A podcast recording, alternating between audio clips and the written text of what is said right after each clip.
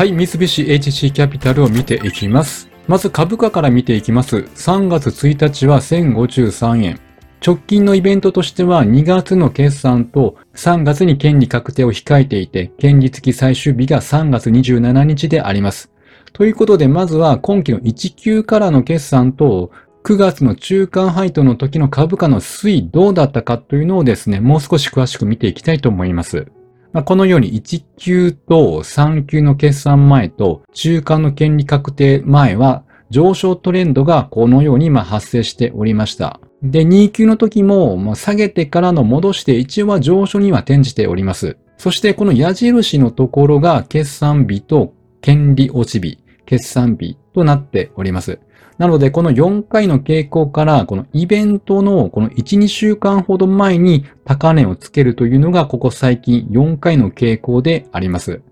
で、今回どうなるかということなので気になりますので、1年前どうだったか見ていきますと、3月9日までは見事な上昇していて、そこから下落に転じております。ただこの時ですね、シリコンバレー銀行の破綻で株式市場全体が難聴でした。その影響がこれかなり大きいと思います。なので、この外的要因を除いたパターン、どうなっていたかっていうことは、まあ知ることはできないわけですね。ということで、参考までに去年はこういう動きをしておりました。で、再度チャートに戻りまして、まあ決算やら、権利確定がまあこれ底値になっているということがわかると思います。ということから、ファンダメンタルの面で、今回の3級の決算と2級の決算を比較しながら見てみたいと思います。2月9日に3級の決算発表していて、簡単に見ていきますと、業績としては前年と比較するとプラスに転じています。で、3ヶ月ごとで見ると、1級の時が最終益過去最高益だったので、好調だったんですが、2級でかなり落ち込みました。で、3級で少し回復してきている状態であります。では、具体的にどういった利益の増減があったかというのを見ていきたいと思います。利益の増減を2級と3級で比較しています。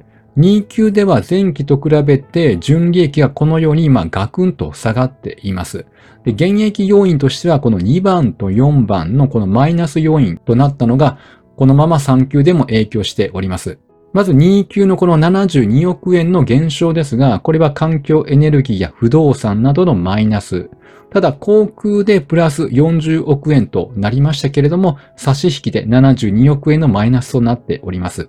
で、4番の91億円のマイナスが経費がかかったということと、アメリカの子会社再編の費用で減益となっております。まあ、ということで、個別に見ると、環境エネルギー、不動産、まあ、これらが足を引っ張っているという状態であります。まあ、当然、ここまで減少すればですね、決算の質疑応答でも聞かれるわけです。まず、環境エネルギーセグメントにおいて、減損損失が発生した理由を教えてほしいという質問がありました。これに対しては、一つの太陽光発電案件において、当初の事業計画とは異なる状況となったため減損損失を計上したということで計画通りにいかなかったということが挙げられます。ただ他の案件への波及はないということでありますが、まあちょっと淡々とした回答ではあります。次にでは不動産の損失の件の質問もありました。で、こちらは詳しく回答しております。商業用不動産で対象は主にオフィス、昨今の米国における急激な利上げ、商業用不動産への金融機関の貸し出し姿勢の厳格化などを背景に、今回時価評価損を計上。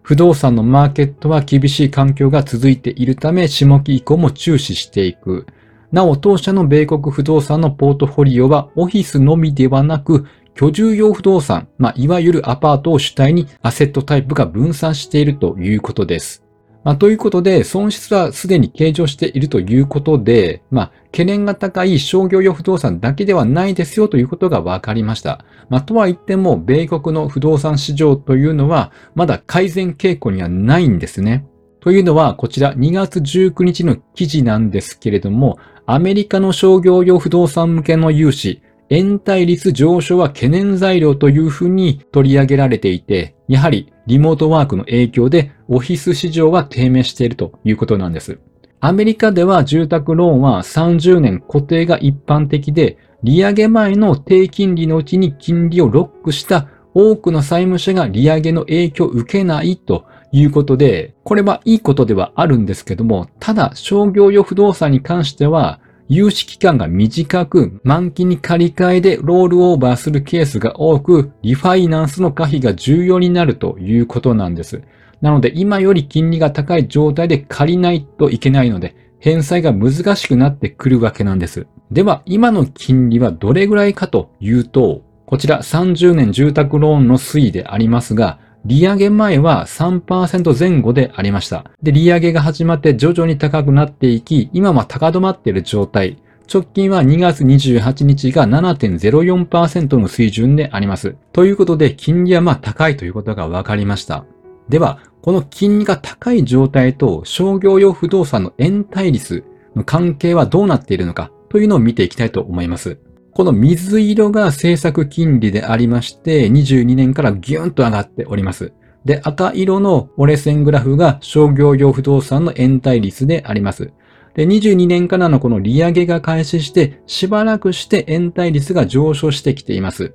なので FRB がこれ利下げしない限り円対率というのはまあ上昇もしくは高止まりするということが想定されます。29日の PC デフレーターは予想通りということで、まあ、明らかに徐々にインフレは落ち着いているということがデータから示されています。まあ、とりあえず市場はそれを交換しています。で、この商業用不動産の懸念というのは、三菱 HC キャピタルに限らずに、株式市場全体にこれネガティブに働きますので、隠れた危機を背負っている銀行が新たに出てくると、市場の雰囲気というのは悪くなりますので、まあ、この懸念は、まあ、あるということを抑えておくことと、早く収まってほしいところであります。そしてこちらに戻りまして、3級の利益増減見ていくと、やはり環境と不動産でマイナスが少し増えていて、で今回はロジスティックスでプラス24億円となっております。なので、2級からこのようにマイナスがこう続いてきて、それが影響しているということなんです。じゃあ、1級の時どうだったか見ていきます。この時はまだ不動産のマイナスはなかったんです。ただアメリカの市場悪化を背景として貸し倒れ関連費用を27億円積んでいて、この時からまあ予兆はあったということは言えるんではないでしょうか。ただ不動産の利益が21億円。ただこれは前年同期に計上した米国案件に対する費用の剥落で利益になっているということです。なので今期は利上げによる不動産への市場悪化が時間差で2Qから効いてきたということが言えます。そういう状況のため、通期業績予想の純利益の進捗率は67.2%と遅れをとっていますが、通期業績予想の変更はなしというふうに書かれています。これ理由としては、ロジスティクスセグメントが好調であることに加え、あと航空セグメントの利益計上というのは下期に偏っているので、上振れの着地も見込めるということなんです。非常にこれは心強いことが書かれております。じゃあ前年の航空セグメント、下期どれぐらい増加しているのか見てみると参考になると思うんですよ。で、これが23年2級の航空の業績と通期の業績を見比べてみます。2級の時はセグメント利益マイナス27億円だったんですが、通期では62億円に回復しております。これマイナスからのプラス転換なので、約プラス90億円ほど増えたということになります。まあ、確かに後半巻き返してきているということが言えます。そしてこちらが23年通期と今回の3級の時の利益の比較をしてみたいと思います。23年の通期では62億円でした。で、今回の3級では142億円ということで倍以上となっています。で、ここから4級でさらに利益が増える見通しということなんです。実はこの件も2級で質疑応答がありました。航空セグメントの純利益が下期変調になる理由をもう少し詳しく教えてほしいと。で、これに対しては航空セグメントは資産回転型のビジネスモデルであり、経常的にアセットを売却している。今期はその売却益が下期に変調しているため、純利益も下期変調となる見込み。このスケジュールは基礎から想定していたものであるということで、まあ、そもそも最初から下期に資産を売却するということが決まっていたわけであります。まあ、実際ですね、23年と22年と過去2年間見てみると、4級の時にアセット売却益プラス50億円、前年はプラス30億円と、4級でプラスになっているということが伺えます。なので、毎年こういうスケジュールで資産を回転させているということが伺えます。あと、ここに、この JOLCO と読むと思うんですけれども、これ略称なんですけども、これがちょこちょこ出てくるんですね。これ何かというと、 Japanese Operating Lease の略で、こう、 JOL ということでありまして、そして賃借人に購入選択権が付与されている商品もあって、これを JOL with Call Option、まあ、 JOLCO と称することがあるということなんです。で、リースの対象物件は旅客機だったり、まあ、タンカーだったりなどがあります。